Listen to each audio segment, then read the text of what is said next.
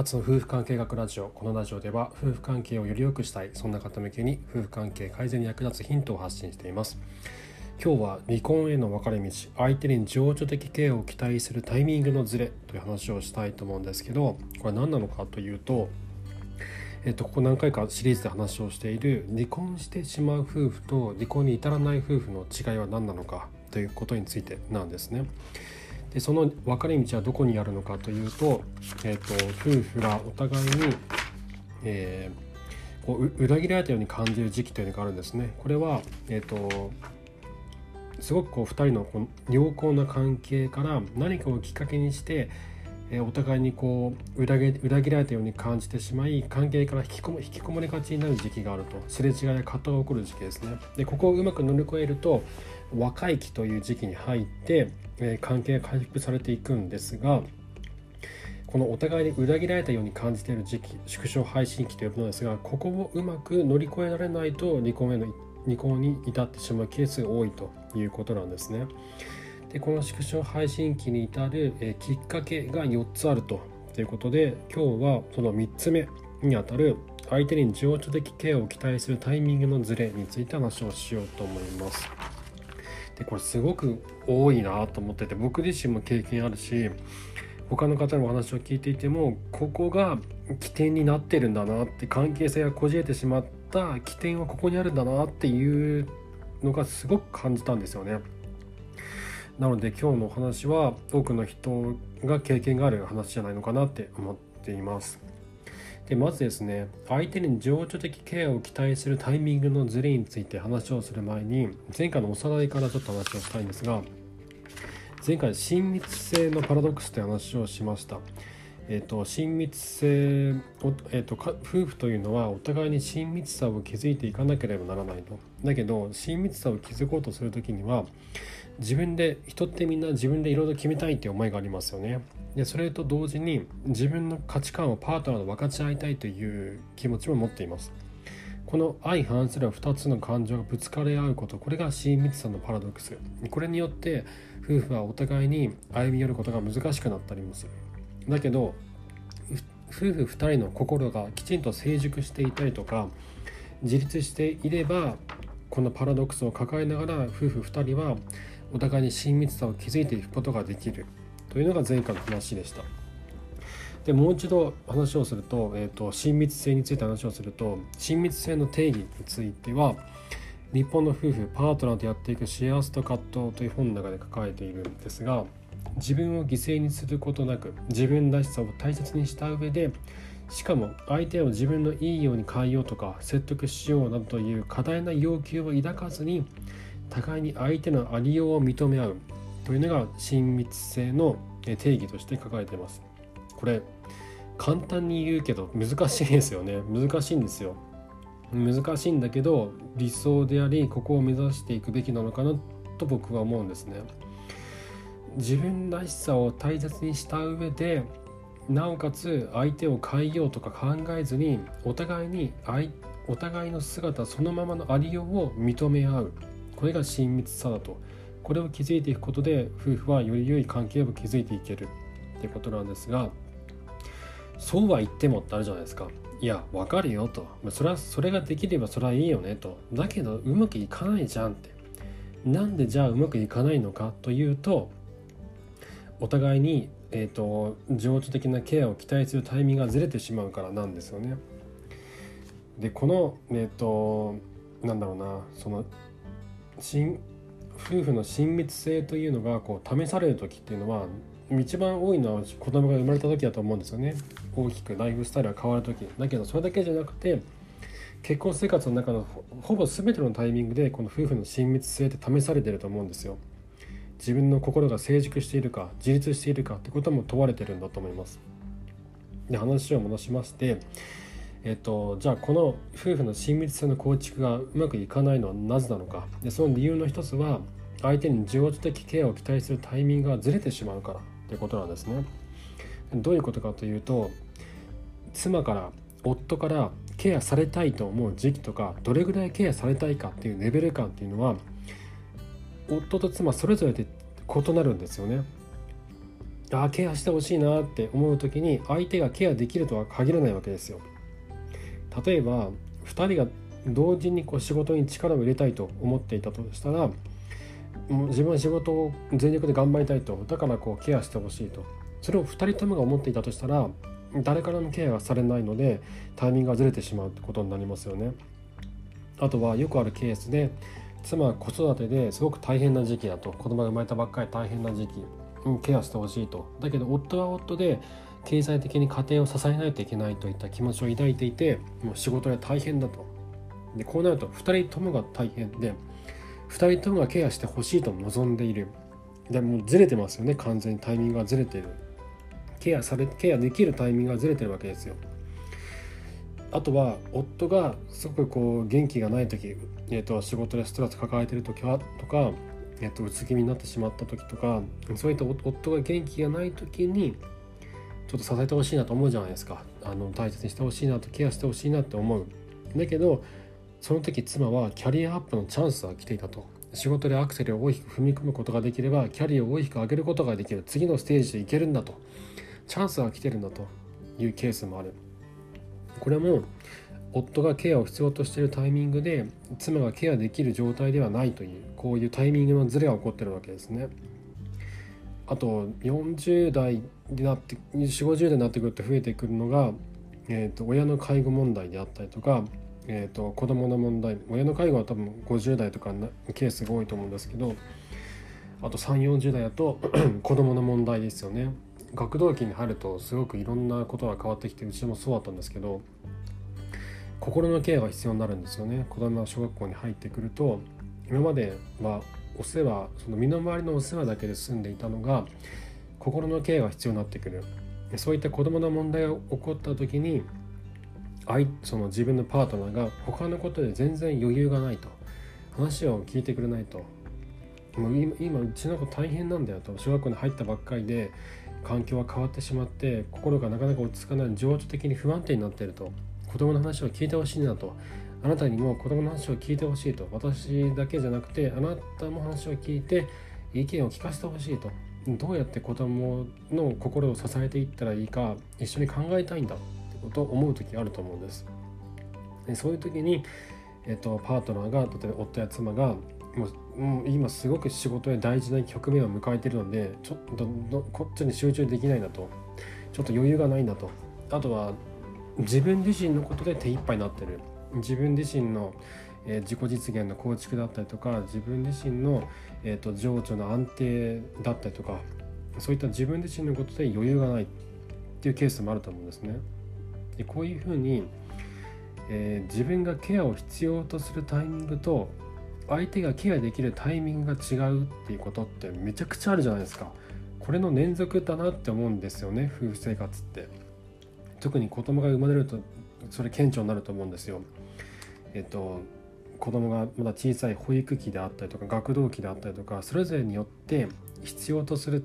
ケアの種類が違うんですよね。タイミングが違うしそのレベル感も違うんですよ。でその時に仕事が忙しいとか、えっと、気持ちがとてもこう落ち込みやすくなってるとか、えっと、自分自身の情緒的ケアが必要としてるんだと。子供まで手が回らないとか夫まで手が回らないとか妻まで手が回らないとかっていうケースってすごいめちゃくちゃあると思うんですよ。でこれによって、えー、相手に情緒的ケアを期待するタイミングがずれてしまうことによって離婚への分かれ道が開かれてくるっていうことなんですね。でこういうふうに身近な人に甘えたい助けてほしいと思うタイミングって何度もあるじゃないですか今まで僕も何度も私うちの妻も何度もあったしこれを聞いてるあなたもきっと何度もあったと思うんですよ夫に助けてほしいなとか妻に支えてほしいなって思うタイミングってたくさんありましたよね。だけどその思いとか自分のヘルプが相手に分かってもらえなかったっていうこともありますよね。伝わらなかった。そして無視されることも何度もあったということも多分あったと思うんですよ。でそうなったら何が起こるかっていうと相手を必要以上に責めてしまったりとか追い込んでしまったりとか無視をしてしまったりとか会話がなくなったりしますよね。にするとだんだんと相手に頼らなくなってくるんですよね。これ僕のとこに来る話は妻から頼られなくなったってケースが多いんですけど逆もきっとあると思うんですよね夫から頼られなくなったっていう話もあると思うんですよでこういうふうにですねその自分自身の甘えたい助けてほしいっていうケアされたいっていう気持ちが満たされないと相手を責めたり無視したり攻撃的になったりとか会話がなくなったりとかする。頼らなくなってくる。頼らなくなることによってまるで夫婦が他人のようになってくるわけですね。同じ家の中で暮らしながら同じ屋根の下で暮らしながら2人はまるで他人のように暮らしをしていく。そんな生活が訪れるようになってくると思います。すると相手に頼らなくなってくるとその反動が起こるんですね。何かというと仕事に夢中になったりとか、えー、育児とかお受験にのめり込んだりとか果ては浮気をしたり不倫をしたりするようになってくるでなんでこうなるのかっていうとこれは416話「2人は惑わす三角関係の甘い罠」でも話をしたんですが夫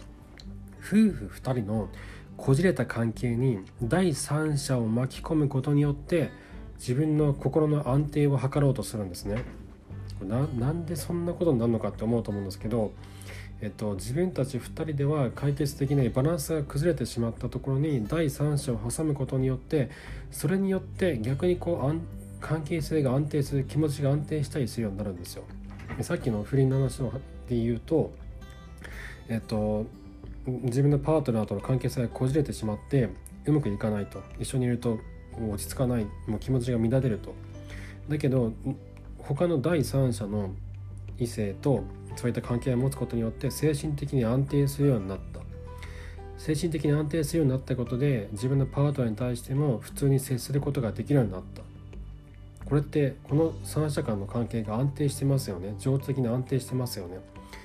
だけどいやいや不倫をして安定するってどうなんだよってなるじゃないですか。おかおかちょっとねおかしな話になってるんですよ。おかしなやり方で安定お互いの情緒的な安定性を図ろうとしてしまう。これが三角関係なんですね。とてもこれって起こりやすいんだそうです。夫婦2人の関係性がこじれてしまった時に子供であったりとか第三者の異性であったりとかそういった存在を巻き込むことによって三角関係を作って情緒的に安定しようとする。でこれはあの浮気問題だけじゃなくて子供を巻き込んだ三角関係もあるんですよね。えっと、母親が自分の子供を巻き込んで、えっと、仲間にして夫を敵対視することによって三角関係を作って情緒的に安定しようとしたりとかもしくは夫が子供を巻き込んで妻のことを小バカにしたいとかすることでこう三角関係を築いて自分の心の安定を図ろうとしたりとかする。これが三角関係なんですけどだけど全部元を正していくと全部こう紐解いていくと相手に甘えたいとかケアされたいっていうパートナーに対する思いがあるわけですよ。これが満たされなくてこじれてしまった結果そういうふうになっちゃうんですよね。であとそれに伴う自分の寂しさとか苦しさへの対処行動として、えー、仕事とか育児とかお受験とか不倫とかにこうのめり込んでしまう全部これ自分の寂しさとか苦しさを何とかするための対処行動なんですよ。それを考えると離婚の危機というのは夫婦2人がもともとすっごい相性悪かったとか全然もうなんかダメな、あの組み合わせだったよねとかっていうことじゃなくてタイミングの悪さが起因してるんだなってことなんですよね。こういうふうにお互いに相手に情緒的ケアを期待するタイミングがずれてしまったこと自分がケアされたいと思うタイミングが違う相手にケアできるタイミングが違う。自分がケアできるタイミングと相手がケアを求めるタイミングがずれてしまっている。このタイミングの悪さによる関係性のこじれによって離婚の危機が生まれるんだなっていうことがこの本を読んでとてもよく分かりました。日本の夫婦パートナーでやっていく幸せと葛藤っていう本ですね。そう。だから今回の話は、えっと、まとめて言うと,、えっと夫婦が自分がケアを必要とするタイミングと相手がケアできるタイミングが異なるっていうことなんですね。それによってすれ違いが起こって何でも分かってくんないんだよってなって相手を責め立ててしまってその結果会話がなくなってお互いに頼らなくなりお互いのこう情緒的な絆が失われてしまいその反動で仕事や育児やお受験や不倫にのめり込んでしまい2人の関係性がこじれていくと。だけど元を正していくと甘えたいケアされたいという思いがあってそれが満たされずそれがこじれてしまった結果であって自分の寂しさ苦しさを何とかするために生まれた対処行動それが離婚の危機を招いてしまうっていうことなんですね。でも悲しい結果ですよねそれも全部元を正していくとケアされたいっていう思いがそこにはあるっていうことなんですよね。だそこを理解するだけでも変わるのかなと思うんですよ。その妻や夫の行動がそのどうなの？ってそのな何なの？その行動って思う時あると思うんですよ。だけどその元を正していくとケアされたいっていう思いがそこにあったりとかそしてその時に自分がケアできない状況があったりとかするんじゃないのかなって思ったりもしています。はい、で次回は、えーと、最後の4つ目ですよね、えー、離婚への分かれ道の、ね、最後の4つ目コミュニケーションの悪循環について次回は話をしようと思っています。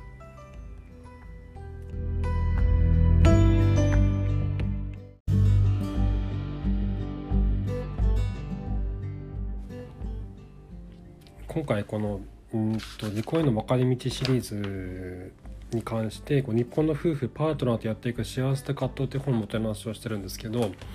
この本の中に出てくる作者の方が書いている別な本があるんですよね。夫婦カップルのためのアサーションっていう本があるんですね。でこれ今読んでるんですけどすごくこれいい本でとっつきにく感でたんでずっと Kindle で買って読まなかったんですけどこの本の中で日本の夫婦の中で紹介されて改めて読んだんですがすごく良くてまたこれ別に紹介したいと思うんですよね。でこれ何かっていうと,、えっと今日の話とも通じるところがあって結局はあの今日の話って相手に情緒的ケアを期待するタイミングがずれてしまう。そして自分がケアできるタイミングがずれてしまうって話だったじゃないですか。それによって夫婦関係がこじれてしまう。でこれって元を正していくと根元で根元の話をすると相手と自分は違うんだっていうそのお互いの違いを受け止めることなのかなって思ったんですよね。でこれは親密性の構築についても同じだと思うんですよ。えっと、自分を犠牲にすることなく自分を大切にしたいそして同時に、えっと、相手のありようもそのまま認めるこれが親密性の構築であると。それって相手と自分は違うんだってその違いをそのまま受け止めること自分と相手を一体化させようとしないことなのかなと思うんですね。もちろん心理的な絆を築くために心理的に近づいていくことはとても大事だと思うんですそれは多分また別な話大事な話なのかなと思うんですけどそれとは別に